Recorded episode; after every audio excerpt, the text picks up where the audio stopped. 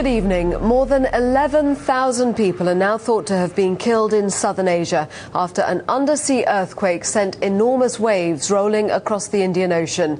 The quake measured 8.9 on the Richter scale, the biggest in the world for 40 years. Waves up to 10 meters high engulfed the coasts of many countries. The quake's epicenter was off the island of Sumatra in northwestern Indonesia, where more than 4,000 people are thought to have died.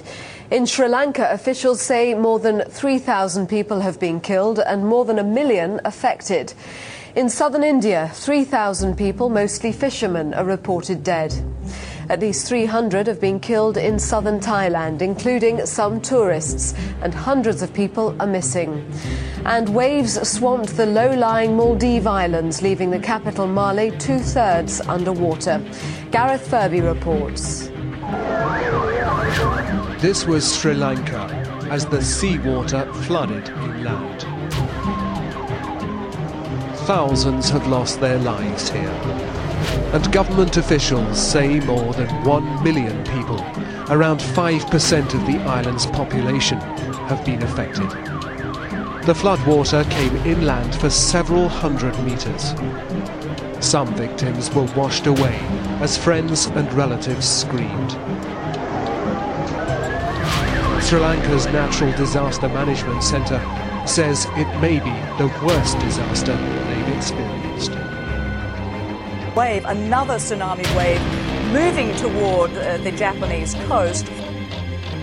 It was uh, so strong that I knew there was going to be tsunami. That's why I told uh, my uncle, you have to be prepared in within five minutes, in worst case, tsunami. So let's run.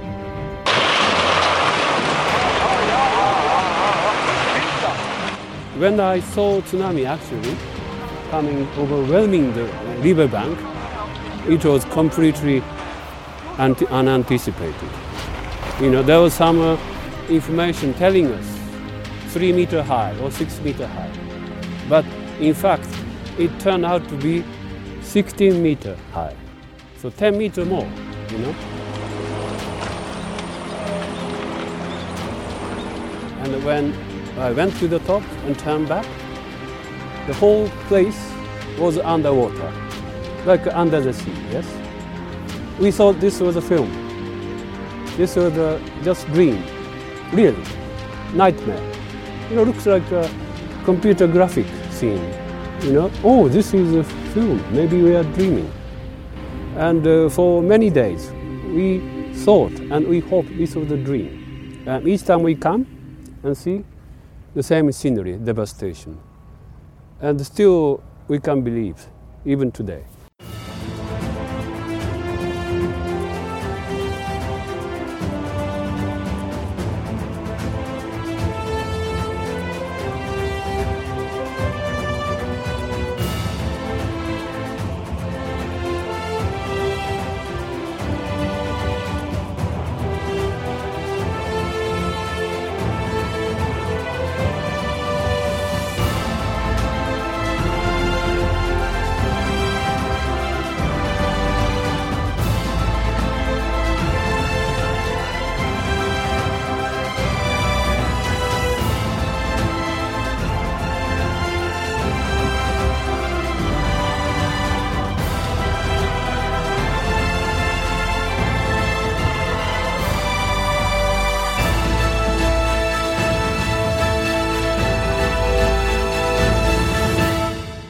Deep below the surface of the Indian Ocean, near the west coast of the Indonesian island of Sumatra, two portions of the Earth's crust, one called the Burma Tectonic Plate, one called the India Plate, which, until 7:58 a.m. on December 26, 2004, had been pushing against each other for the past 1,000 years.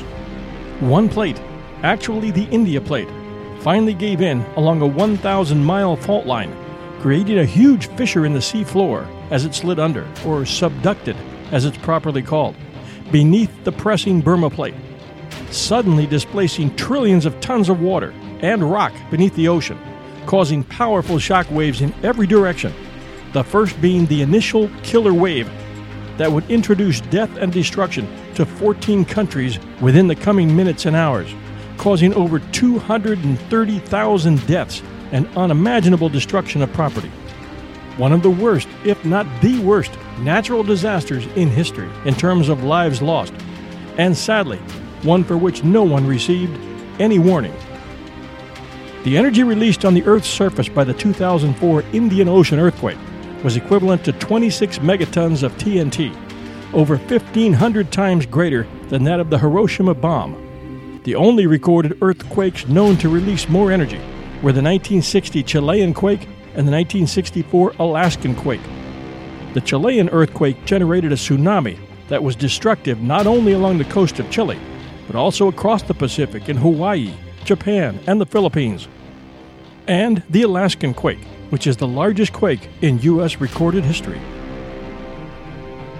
The series of earthquakes, which struck Alaska's Prince William Sound, registered 9.2 on the Richter scale, and the tsunami wave it generated took hundreds of lives.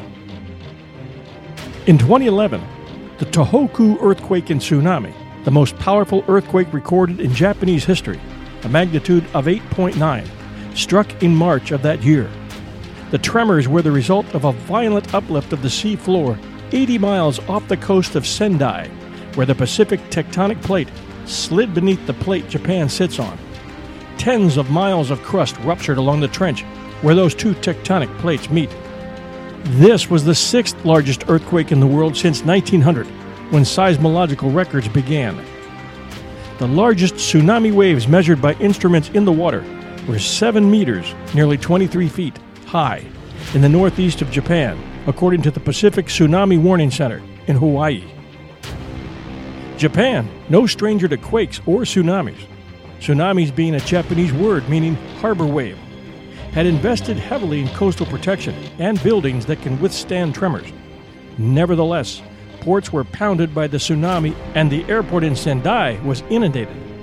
Nuclear power plants were shut down across the country, and a state of emergency declared at the Fukushima nuclear power plant, where a cooling system failed and a meltdown of major proportions occurred. In a country that is well prepared for earthquakes and tsunamis, the 2011 Tohoku tsunami still took over 5,000 lives. In parts 1 and 2 of Tsunami, we'll discuss the cause and effect of the most dangerous of all of nature's destructive forces, tsunamis. We'll provide you with eyewitness accounts, tell you how, why, and where they occur, what's being done to warn populations in high risk areas, and answer the looming question for many of our American mainland listeners. That question being Can tsunamis occur in North America? Will they be a result of the San Andreas fault line? Why are all these tsunami warning signs appearing on our California highways? Is the big one coming? Those living on the west coast of the U.S. mainland have become familiar with tsunami escape route signs along the coastal highways and tsunami siren tests in low lying coastal cities like San Francisco.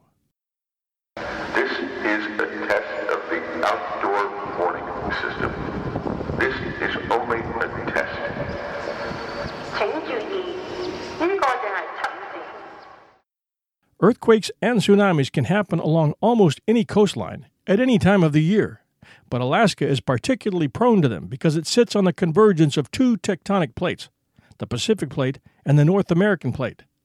At this boundary, the Pacific Plate slides beneath the North American Plate, causing the majority of Alaska's earthquakes, including the 1964 earthquake.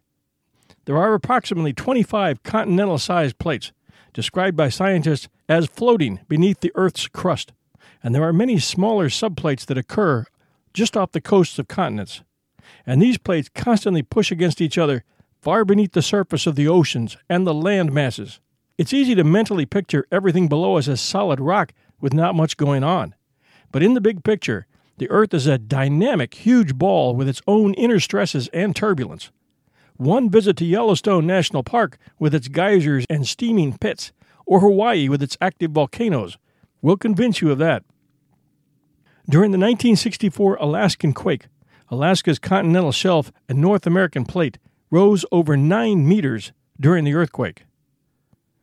This sudden displacement of the ocean floor, along with earthquake induced landslides, generated massive local tsunamis that resulted in 70% of the fatalities in southern Alaska. The tsunamis created by the earthquake reached land within a few minutes of the ground shaking and engulfed some areas as much as 170 feet above sea level. Scientists measured a wave run up of 220 feet in the Valdez Inlet. Tsunami waves generated in Alaska and in the subduction zone located off the coast of Oregon and Northern California have reached as far away as Hawaii and Japan. While Japan inspired transoceanic tsunamis have swept across the Pacific in the opposite direction, causing loss of life, extensive flooding, and damaging harbors along the North American Pacific Northwest coast. Coasts and estuaries sustained millions of dollars in damage. The major threat to the Pacific Northwest and Northern California, where we have many listeners to this show, is the Cascadia subduction zone, which is an area which has been under intense pressure for a long time.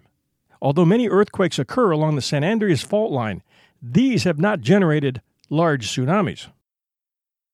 If you've driven Coastal 5 up anywhere north of Mendocino, California in recent years, you can't help but see the tsunami warning signs along the highway directing you to higher ground. Always be on guard when you hear radio reports of a 9.0 or larger quake, which are rare, but one of which we just experienced a week before I wrote this in Mexico.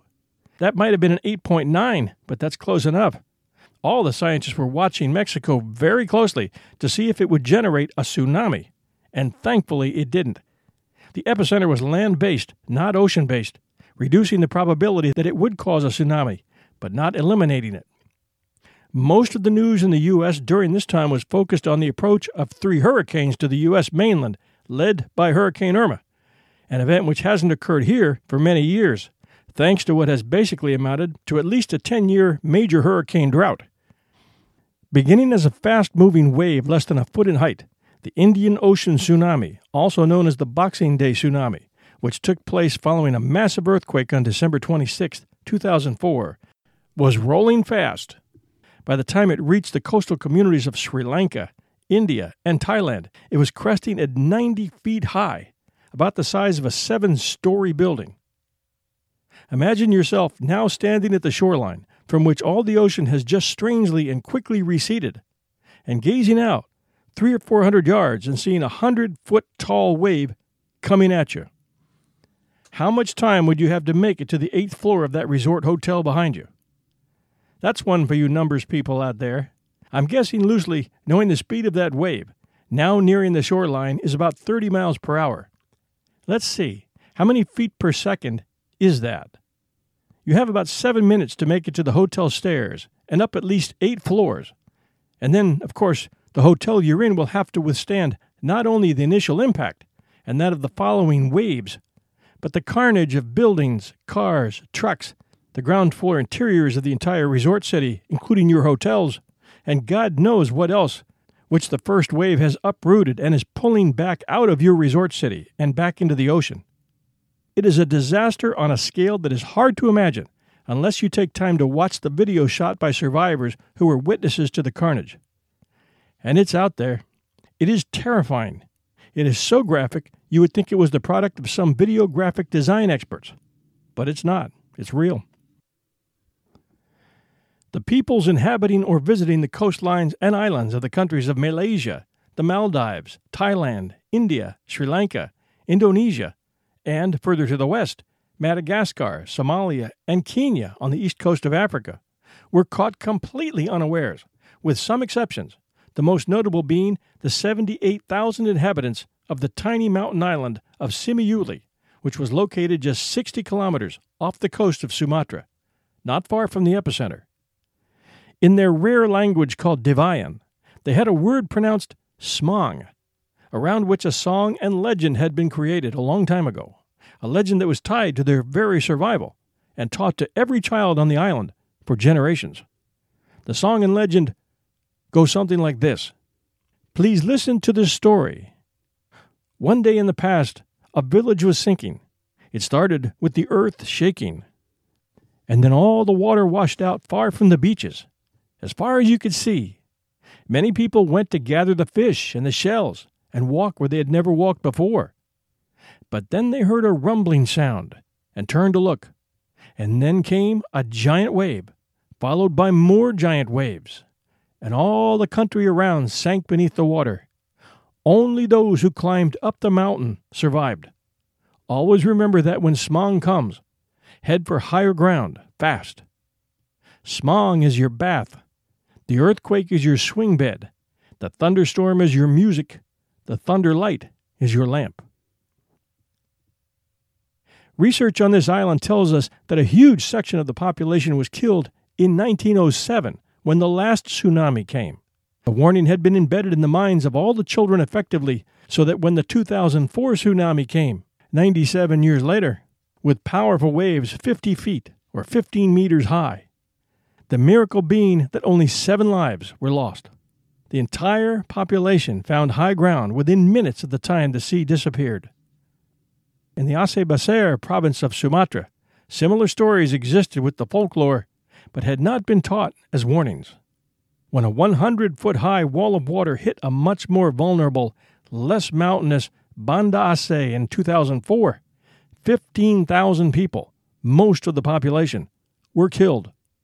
The destructive power of these monstrous waves is almost incomprehensible. The Indian Ocean tsunami traveled as much as 3,000 miles to Africa, arriving with sufficient force to kill people there and destroy property. A tsunami may be less than a foot in height on the surface of the open ocean, which is why they're not noticed by sailors. But the powerful pulse of energy travels rapidly through the ocean at hundreds of miles per hour. Once a tsunami reaches shallow water near the coast, it is slowed down. The top of the wave moves faster than the bottom, causing the sea to rise dramatically. The Indian Ocean tsunami caused waves as high as 50 feet in some places, according to news reports.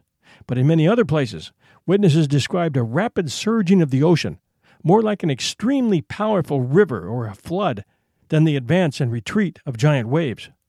Within hours, the submarinal killer waves radiating from the earthquake zone slammed into the coastline of 11 Indian Ocean countries, snatching people out to sea, drowning others in their homes or on beaches or businesses, and demolishing property from Africa to Thailand. Tsunamis have been relatively rare in the Indian Ocean, at least in human memory. They are most prevalent in the Pacific. But every ocean has generated the scourges. Many countries are at risk. In terms of travel time, the 2004 Indian Ocean tsunami took only 15 minutes to reach the northern regions of Sumatra 90 minutes to reach the coast of India, and two hours to reach Thailand. And there only because the waves were slowed by the shallow Andaman Sea off the west coast of Thailand.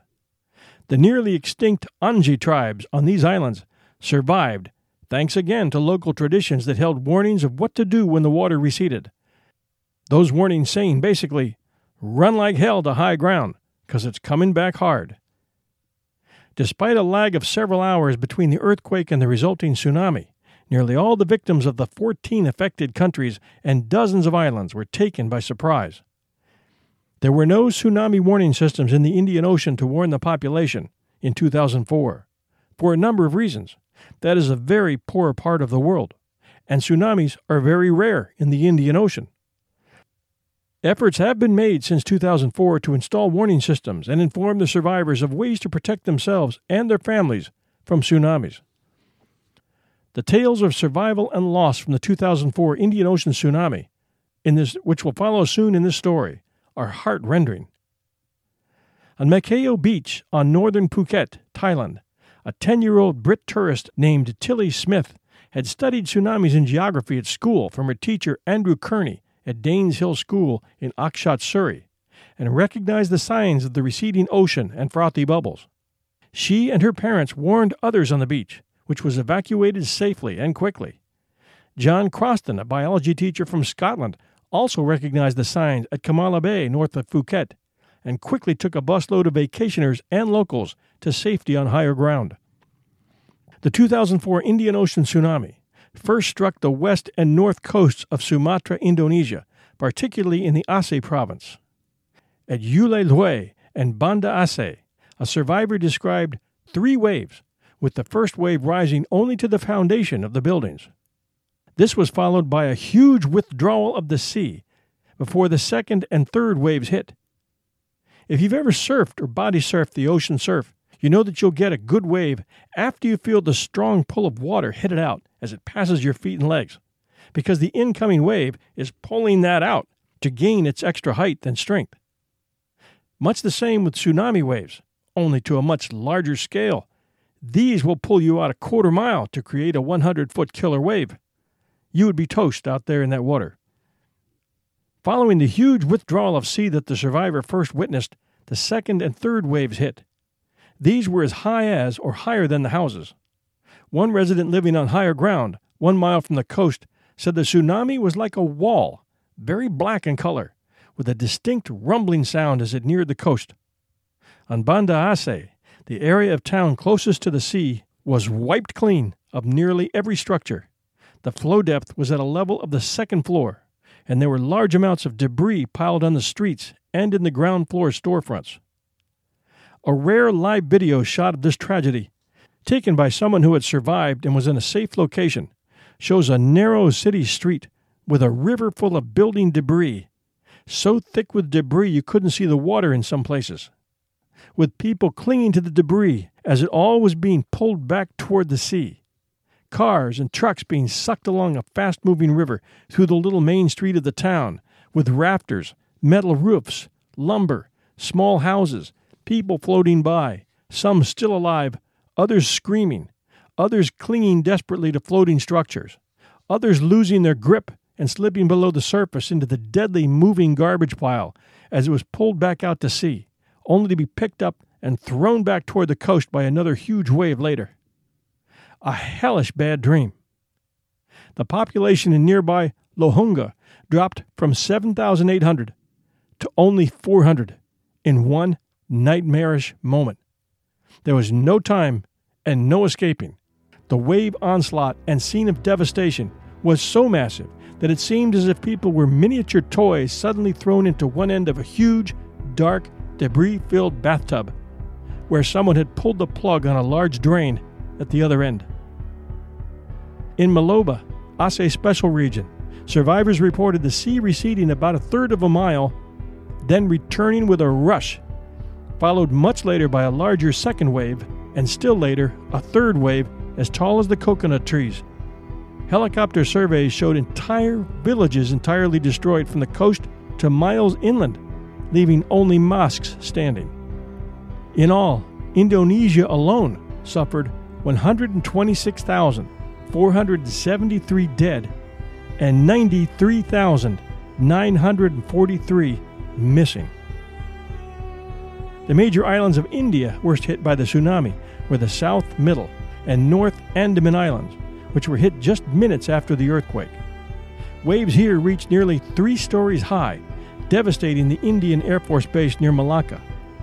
In this chain of islands, Katchal Island suffered the brunt, with a population of 5,312, with 303 confirmed dead and 4,354 missing, most of whom were never found or impossible to identify after they were found.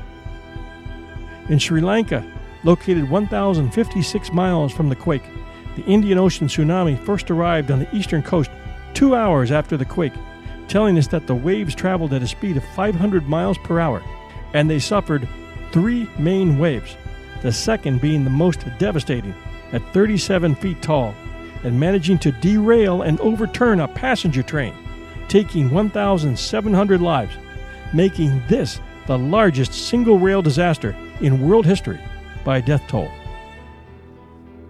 Sri Lanka suffered 31,000 dead, 5,600 missing.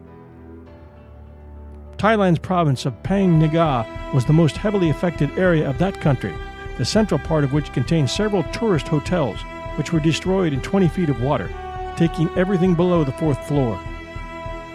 At Patong Beach, a tourist mecca, the tsunami heights were 19 feet and the depth of inundation was 6 feet. Here, as with many other areas, the second wave was the tallest and most deadly.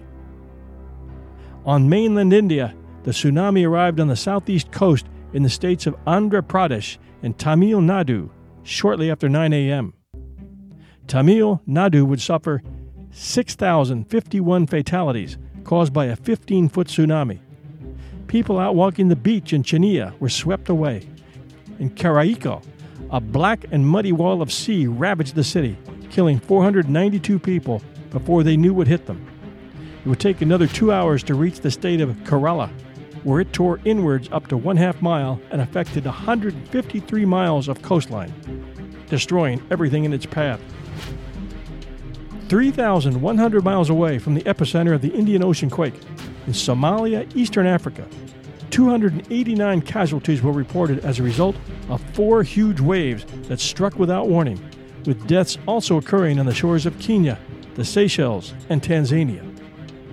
In all these areas, and we've only spoken of a portion of them here, the fishing and tourism industries were devastated, leaving survivors with no way to rebuild, and usually no family. Relief agencies reported that up to one third of the 280,000 estimated deaths were children, partly due to the fact that large families tend to populate poorer regions, and also because children are less able to resist being overcome by surging water than taller, stronger adults. A relief agency named Oxfam reported that many more women were lost because their husbands were out on the water, working at that time of day, fishing being the major industry of most of the areas that were affected. They, in their boats, were out far enough that the waves were just fast moving swells, unusual enough to be noticed by many of those fishermen who talked about them later, but not known by most as to what they could do once they neared the coast. Tourist season was in full swing at that time of the year on the resort areas lining the Indian Ocean, and up to 9,000 foreign tourists, mostly Europeans, lost their lives. The nation hardest hit being Sweden, which lost 543 to the killer waves. A tragic account from a Swedish tourist who survived the devastation follows in this story. The last major tsunami in the Indian Ocean occurred back around 1400 AD, according to research done by a team of scientists working on Phra Thong, a barrier island along the hard, hot west coast of Thailand. A second research team working on the northern tip of Sumatra found similar evidence through carbon dating. The most deadly tsunami before 2004 was the 1908 Messina earthquake on the Mediterranean Sea, where an earthquake followed by a tsunami killed nearly 123,000 people. The 2004 Indian Ocean quake and tsunami left 2 million people homeless. Our bodies come in different shapes and sizes, so doesn't it make sense that our weight loss plans should too? That's the beauty of Noom. They build a personal plan that factors in dietary restrictions, medical issues, and other personal needs so your plan works for you. Noom doesn't restrict or shame when you want to treat yourself. Their flexible program focuses on progress instead of perfection. You don't have to give up carbs or anything. And with their daily lessons, you can learn something new about your food choices every day. After just a few days of using the app, I learned how to recognize cues for overeating and how to choose the right foods to feel full. Stay focused on what's important to you with Noom's psychology and biology based approach. Sign up for your trial today at Noom.com. That's N O O M. Dot com and check out Noom's first ever cookbook, The Noom Kitchen, for a hundred healthy and delicious recipes to promote better living. Available to buy now wherever books are sold. Here are some of those eyewitness accounts. Luke Simon was a teacher on the Thai island of Phi Phi, spelled P H I P H I. We hadn't seen the sea at all that morning. The first thing we knew was when people came running into the cafe where we were having breakfast, knocking over tables, chairs, and even people. We couldn't help but panic because everyone else was panicking. We joined the masses and ran out of the back of the cafe and into the market. Outside, there was chaos. People were running in all directions, and there was a lot of screaming. It was like being in a horror movie, but we had no idea what was going on. Someone said in Thai, Water come! Water come! Ahead of us, the shoreline was bubbling and boiling. One wave had struck and refracted around the headland, forming another wave of about seven meters high that came from the opposite direction, smashing the resort we were in to smithereens. It was suddenly really, really windy. We ran down an avenue of shops, and the last thing I remember shouting was that someone had to get high up. And then I was on the roof of a garage. I can't remember getting up. It was one of those moments when your body takes over. When it reached us, the wave wasn't water. It had ripped everything out of the ground corrugated iron, glass, door frames, fridges, microwaves, sewage, trees. I've always described it as a moving landfill. Sophie, the girl I was seeing at the time, was pinned between the two walls below the roof I was on. She says my brother Piers was underneath her, trying to hoist her up. I tried to pull Sophie up, but the water and debris rose up her body, up her neck, and up her face, and then over her arm. Then I was just pulling at this hand underwater. The whole thing happened in about three or four seconds. Somehow, miraculously, something dislodged her, sucked her down, then mercifully spat her out further down the alleyway. I was quite lucky in a sense because I was so focused on Sophie, and she survived. If I was more aware of my surroundings, I might have seen Piers getting struck and being washed away, and that would have been much harder for me to deal with. I got Sophie up onto a high roof and could see my friends Ben and Nick were safe. Where's Piers? I said, but no one knew. He was gone. At that point, the island was pretty quiet. I found myself shouting Piers' nickname, Lloyd. We spent an hour up there shouting. My brain started to put together sentences I would say at Piers' funeral. I couldn't stop myself. It was very strange. I thought he would have clung onto a building somewhere and would then make his way into the hills as we did. We'll meet him up there, I said. I realized straight away that I might not find him alive, but I knew we had to remain constantly hopeful. Piers and I were very similar and very close. We lived together, worked together, and played together as brothers. We never really settled down with anyone because we had each other. When we left home and lived together, we joked that we needed an engagement party so we could get some stuff for the house. Our search for Piers lasted five days. The Thai people are amazing. They handed us polystyrene pots of food and lent us mobile phones. One Thai girl who was helping me had lost 20 members of her own family. On Phi Phi, 1,500 people died. And between six and 700 were never found.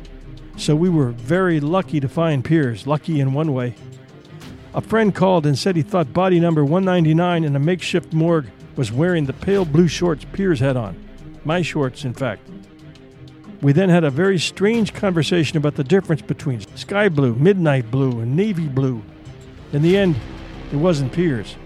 I heard cheering on the other end of Mom and Dad's line when I delivered that news. Then we had to sit down in the morgue and watch a slideshow of dead bodies.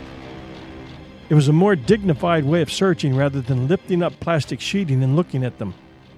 If a body had a wrong color t shirt, we didn't look at them. We were chatting away, and then body 348 came up. It had a red Oakley t shirt, and I just said, Oh. I wanted to see him, but a forensics woman said, No, you're not going. That shouldn't be the last image you have of Piers. I didn't have the energy to fight, and in hindsight, I think she did me a favor. When you drown, your body becomes a sponge. You absorb everything, so most bodies in the morgue don't look like people. My friend Ben confirmed the body, saying that Piers's neck was badly cut, and that was probably what had killed him. Ten years after, I see the tsunami how I've always seen it. My memories of those five days are still fairly vivid. I guess because I've told the story so many times. I'm very lucky that I don't have a problem talking about it. There are so many stories that it has become one of those things you want to commemorate. It's a bit like 9 11, but on a much greater scale because of the volume of people that were affected. Not only the people that died, there are a huge number of people here in Scandinavia who were massively affected by the Indian Ocean tsunami, and we're just one small country. There were over 500 Swedish victims alone. And there's a story of Olivia Seddon, then 17, who was at a beachside hotel with her parents in Sri Lanka when they were trapped by the tsunami. Ten years feels significant. Ten is a nice round number. It almost feels like something should be coming to an end, but it's still such an important part of my life. I am a bit nervous talking about this, like I won't do the experience justice. I feel that I got away so lightly, I wasn't even in the water, that I don't have the right. I found the first anniversary difficult. I was working in a pub at the time and chose to work all day to keep busy. I don't like being caught off guard with it, so when I see something in the news about it, I find it quite jolting. It's hard to connect what I'm reading with my own experience. So much has happened in 10 years. I was 17 when it happened, and I'm 27 now, and my life has changed completely. But at the same time, it was a very defining moment. I think of my life almost as pre tsunami and post tsunami. I fell in love with Sri Lanka before the tsunami happened. In that week of our family holiday, I had already decided it was somewhere that I'd like to go back to. We got to the beach on Christmas Day, and we were going to spend a week or so there before flying home. My memories of Boxing Day are actually very patchy. I have a few very strong images, but the timeline is confused. I woke up in the morning and thought there had been a big storm. Some of the sunbeds were overturned and the pool was muddy. I didn't know at the time that the first of eight waves had hit. I never actually spoke to my parents about the experience to confirm what happened and what didn't happen. I think I was with my dad eating breakfast down by the pool. We heard this roaring noise, and it got louder and louder. I looked up and through the trees and could see this massive white horse, the wave, coming towards us. My dad just said, Leave your food, run. We ran and managed to get up to the second floor of the hotel. There were eight waves, and the third crashed completely through the ground and first floors below us. I don't know if the people on the floors below us survived, but I think quite a few people did manage to get up high because that first wave might have been a warning sign. One moment that stays with me is when the wave crashed through the floors below, hearing the glass shatter and people screaming, and at that point realizing, this is really bad. My life is in danger seeing people climbing trees and seeing people swept away, hearing people screaming in different languages and not understanding. You heard that scream that people only have when their life is in danger. We were trapped on the second floor looking on for about eight hours. I was feeling absolutely terrified, and the waves were getting bigger. We knew that if that water reached us, we didn't really stand a chance. We were so lucky that the hotel we were in was a big modern building with strong foundations. I was really anxious that the foundations would go at some point because we were just being pummeled over and over by the water. To get out of the hotel, we just had to chance it when the waves got smaller and further apart. We had a driver on the holiday, and he was the only person we knew in Sri Lanka, so my dad rang him. At that point, we thought the waves might have just affected our part of the beach. We had absolutely no idea it had affected the whole Indian Ocean. Our driver was amazing. His own brother's house had been destroyed, but he still drove to the hotel to help us. I remember looking out of the back of the hotel and seeing devastation. Everything looked flattened, yet somehow we still managed to drive to Colombo. That's one of the memories that I struggle to make sense of. We were very lucky to get on one of the first rescue flights to the UK. Back at school, my memory was terrible. I was having driving lessons, and I remember getting back in a car and just forgetting how to drive. When I went to pay for things with my debit card, I'd forgotten my PIN number. I decided to have therapy about three months later. It wasn't getting better, it was getting worse. I didn't feel the need to talk about it. It was more like I'd heard therapy could help. It was almost a last resort. The tsunami was quite an isolating experience. I knew that people close to me were upset to think of what I'd been through, and I didn't want to upset them even more. Water was a trigger for me for a while, and big patches of water still arouse memories because they seem so powerful. But once the experience became less raw, I was able to control my own thoughts and feelings. I knew quite early on afterwards that I wanted to go back because of the devastation that I'd seen and feeling so lucky and guilty that I survived. A year later, on my gap year, I went back and volunteered at an orphanage and spent time going to the tsunami camps. I've been back three times since, so I still feel bonded to the country. Life still feels quite fragile. I definitely don't feel invincible. It's left me with a fear of flying and of being in cars. It's sometimes just as simple as being in the wrong place at the wrong time. When the waves came, there was a really big rock out to sea which took some of the brunt of their force. If that rock wasn't there, or I wasn't able to run as fast as I could, it could have been so different. I still struggle with guilt that I survived when others didn't, which sounds almost ungrateful. But something I want to emphasize is that positives have come out of the situation as well. I have perspective. As long as I'm happy and healthy, that's fine. That's all I need. It sounds trite, but I guess I have an appreciation for life and I don't take it for granted. I am genuinely grateful every day that I'm here. And this story from Steve Gill, co chair of the Tsunami Support UK, a group for people affected by the tsunami. Exactly how I got out is still a mystery to me. I was actually under the waves and was swept away, and to all intents and purposes, I had accepted that I was dead. I was in Phuket, Thailand, with my wife to meet my new in laws because we were very recently married. It was a kind of second honeymoon. We were on a bungalow on the beach when the waves hit, and she was killed. It happened, and I know for a fact that it will always be a part of my life. It is difficult for people who are now part of my life who are not involved because they have to accept that there is something that they can't fully relate to that has a major impact on me and the way I think. Most people who look at the tsunami from the outside don't really understand, and that's one of the main reasons our organization was created. It gave people somewhere to come and talk about what had happened to them, to people who understood, to whom they did not need to explain. Initially, when our meetings took place, they were quite happy occasions. I know it sounds quite strange to say that. The feeling of release was so great, and planning the memorial at the Natural History Museum gave people something to concentrate on. With survivor organizations for other events, there's often something to fight for. With an air disaster or an insurance case, there's a legal process to go through. But you can't sue a tsunami. There's nobody to blame for what happened. The impact is no less, but there's nowhere to put the anger that is part of the grieving process. Grief varies from person to person. Some of the differences manifest themselves in the breakup of families. For example, if a child is lost and the parents don't seem to be able to match their grief together. It would be very simplistic to say that people move on. I think what happens is that your life moves on, whether you like it or not. The more time you spend on the earth, the more different people you meet and the more connections you develop. And so, if you find yourself living your life to the full, inevitably the tsunami will take up a smaller portion of your concentration, time, and emotions. But for the kids who have lost parents, when they graduate from university or get married, the person who should be making the speech will not be there.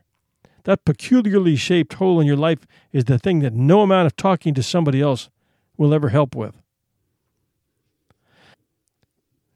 Lisa was setting off on a trip around the world but was caught up in the Boxing Day tsunami. After bringing her body home, the former mayor of Surrey Heath founded the Lisa May Foundation with his family to raise money for those affected by the disaster. Most people don't talk about it when they lose people, particularly children. You always think your children are going to live longer than you. It gives me some comfort that when people hear I have a daughter who died in the tsunami, they say, Oh, yeah, my daughter died in a car crash, or my son had a brain hemorrhage. And you would never know.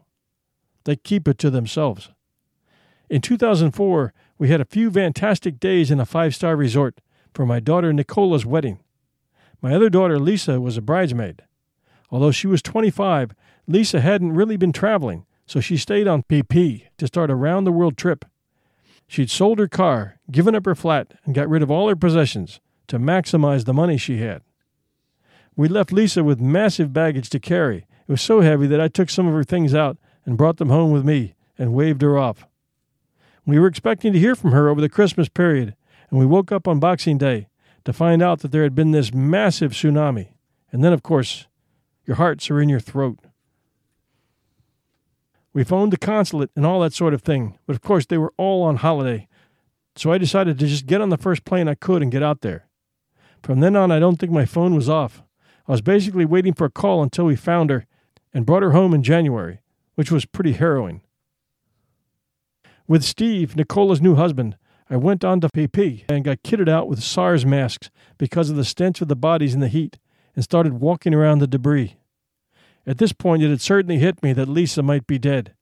We searched all the photos of lost and found people, those message boards, and we hadn't found anything. We started looking where we thought she might have been in the rubble, but there were already a lot of body bags lined up on the quay, being shipped back to Phuket to put in a morgue. We found out from one of Lisa's friends that she had broken one of her front teeth when she was malarking around before Boxing Day, so she had been to the local dentist and there was an up to date picture of her teeth. We went to find the dentist and get a copy. We went to the morgue in an old temple in Phuket, had DNA swabs done, and handed over all the records. At the same time, they put up a list of bodies and what they were wearing. One of my daughters recognized that some of Lisa's clothing had been listed. Lisa May sounds very much like a Thai name. Lisa sounds Thai, and May sounds Chinese, so the authorities thought she was not a Farang, the Thai word for European. They had moved her body to a cemetery, which I went to with my brother, who had flown in from Los Angeles. That's when I sort of freaked. A JCB had basically dug a mass grave, and they had all these bodies wrapped in white in the grave alongside each other. They hadn't filled it in yet, thank God. I felt in a state of numbness. The bodies were awful. They were like Buddhas, almost, and blown up. They were all sort of purple and green because they were obviously rotting. It was surreal, like you were on another planet, but everyone was rushing around. All I can remember was the smell of the morgue.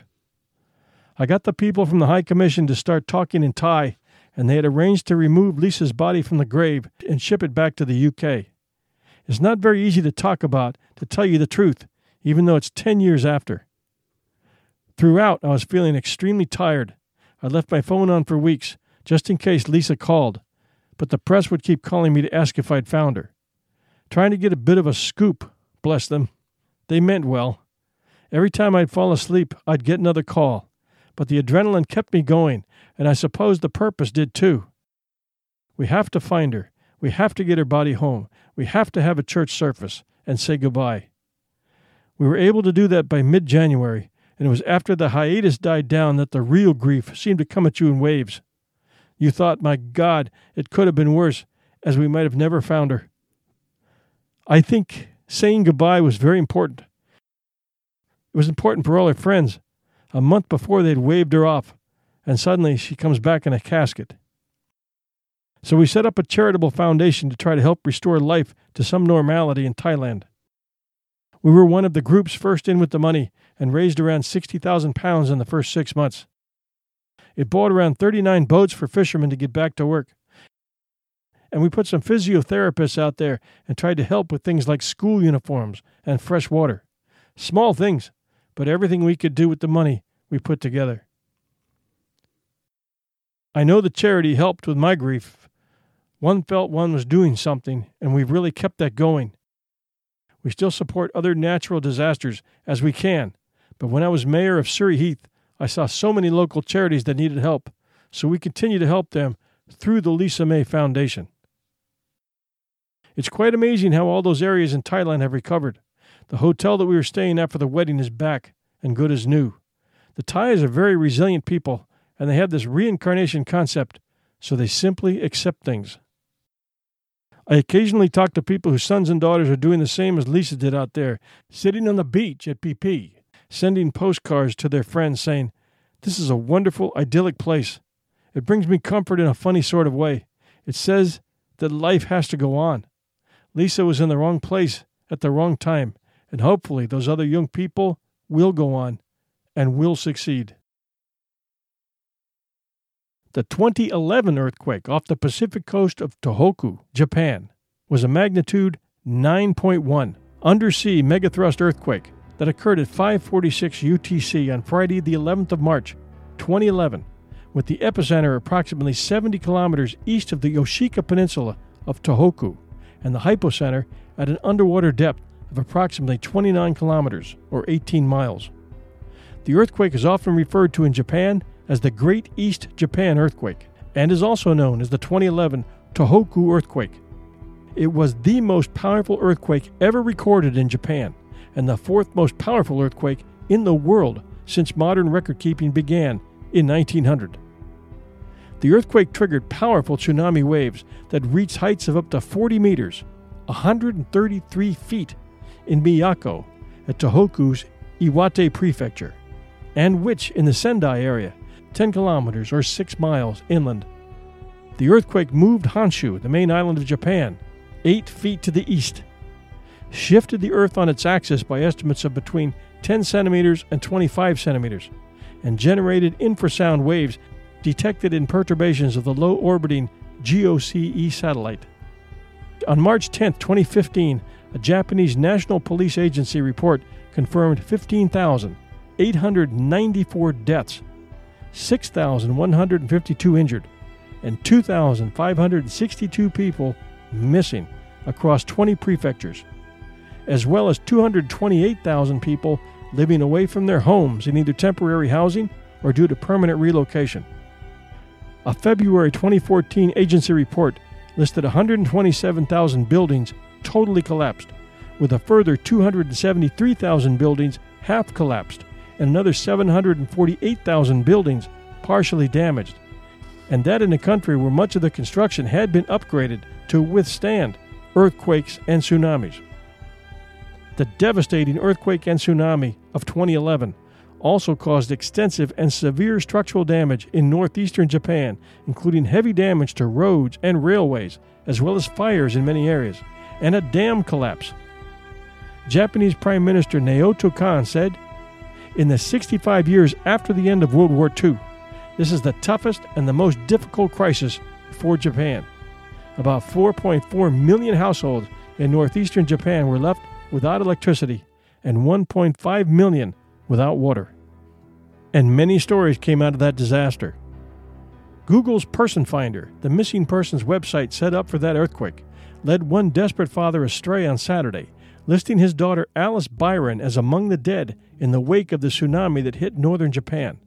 After several frantic hours, Alice's father Ashley got friends in Japan to confirm that the entry was a hoax.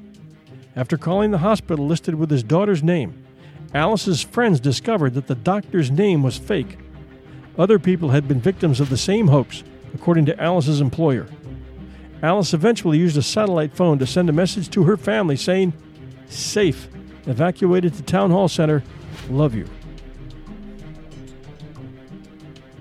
And this story Hiromitsu Shinkawa, 60, saw the tsunami approaching and ran home to gather his belongings. Before he knew it, his home was destroyed and he was swept out to sea on what used to be the roof of his house.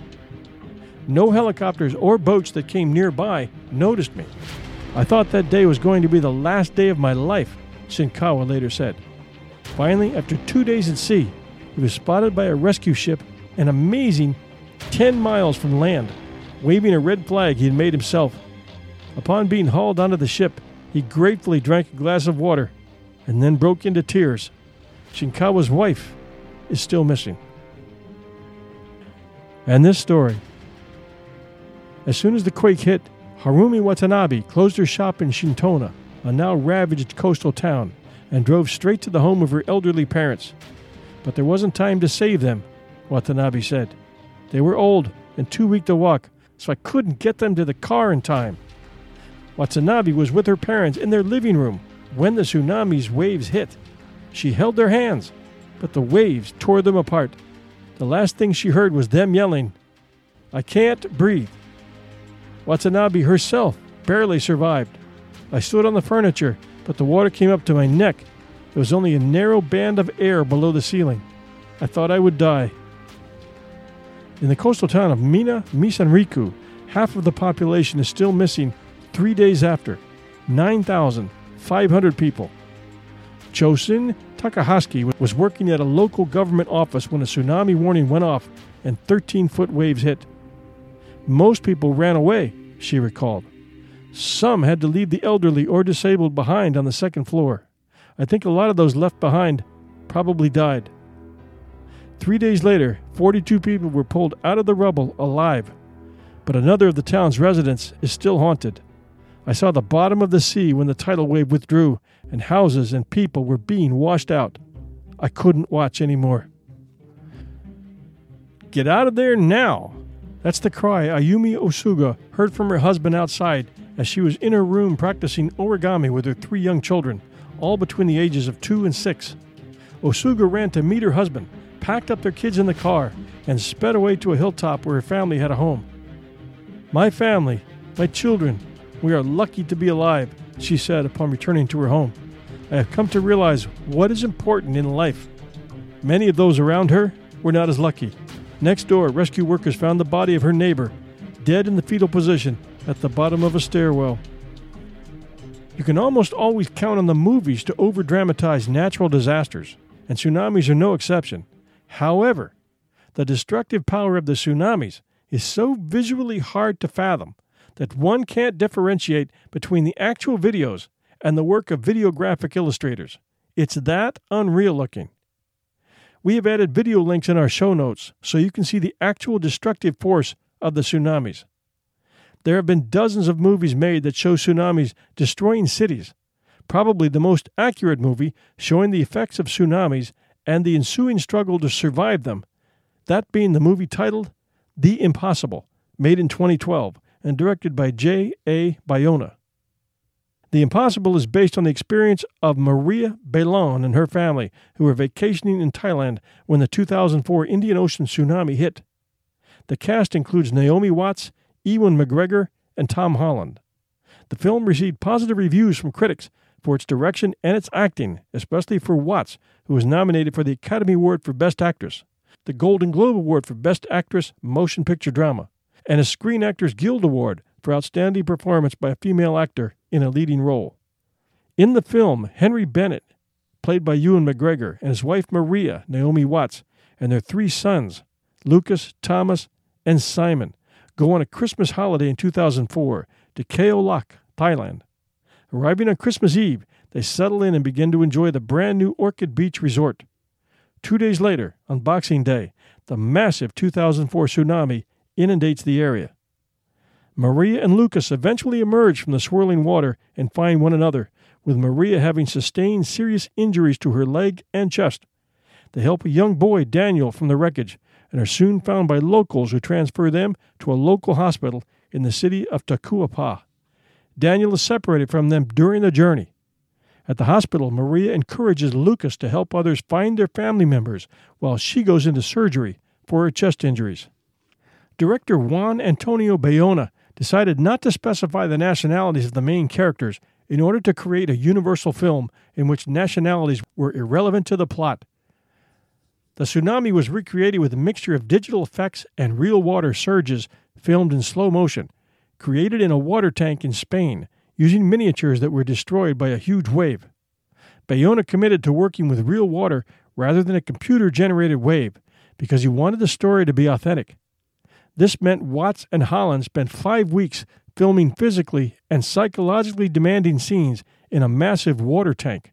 16 year old Holland later described it as a scary environment.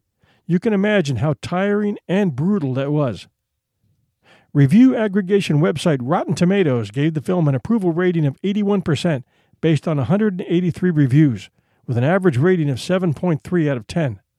The site's critical consensus reads The screenplay isn't quite as powerful as the direction or the acting, but with such an astonishing real life story at its center, the impossible is never less than compelling. Roger Ebert of the Chicago Sun Times gave a perfect four star rating, praising the performances of Watts and McGregor and the direction of Bayona. He called it one of the best films of the year. Simon Jenkins, a British survivor from Portsmouth, wrote to The Guardian, stating the film as beautifully accurate. This was in response to critics commenting that the film is overdramatic and whitewashed, or using a white family's tragedy for a chance of greater box office success. Those scrawny white cavemen who emerged from the Caucasus half a million years ago, wielding American Express cards and wearing designer animal skins, must have just set the known world on its ear. Oh, if I could just sit in on a college history class today, it would actually be exciting to hear all the revisions taking place. A literal tsunami of revisionist history. But back to the film. Jenkins says of the comments, As I must, I've never been the sort of person to revisit and analyze events of the past but some of these articles frustrated me.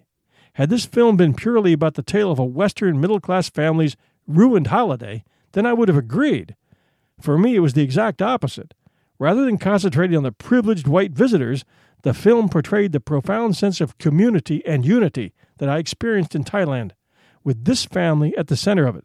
Both for my then 16 year old self and the Belon family, it was the Thai people who waded through the settled water after the first wave had struck to help individuals and families.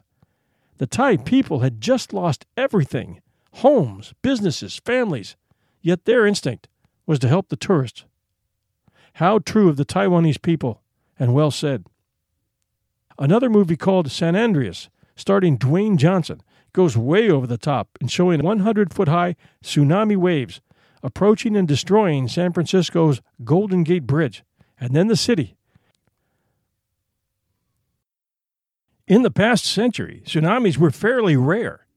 We've had two major tsunamis already in the past 15 years. It appears as if the 21st century is bringing an outbreak of tsunamis. Is it just a coincidence? It appears as if Earth is going through some dynamic changes beneath the crust. Could they be caused by underground nuclear testing, as countries like Iran and North Korea are constantly testing huge nuclear bombs? And could a bomb detonated by a hostile country in a fragile underwater subduction zone create a devastating tsunami? Could a large tsunami hit the west coast of the U.S.? Could a big one hit California? What areas would be affected, and what is California doing to ensure the safety of people in those areas? How about the East Coast, the Gulf, and Florida, or the Caribbean? Is there a warning system in place? What are the tsunami hotspots, and how often do tsunamis strike? How can you protect yourself from a tsunami? And what areas of the world have alert systems? These questions and more, along with more stories from tsunami survivors, will be covered in part two Tsunami are you ready for the big one? Thanks for joining us at 1001 Heroes, Legends, Histories, and Mysteries. Well, that's it for this week. But remember that the second half of this story is coming in the next wave. We launch every Sunday night at 8 p.m. Eastern Standard Time. Apple usually comes aboard around 8:30. Until next time, this is your host and storyteller, John Hagedorn, and this is our story.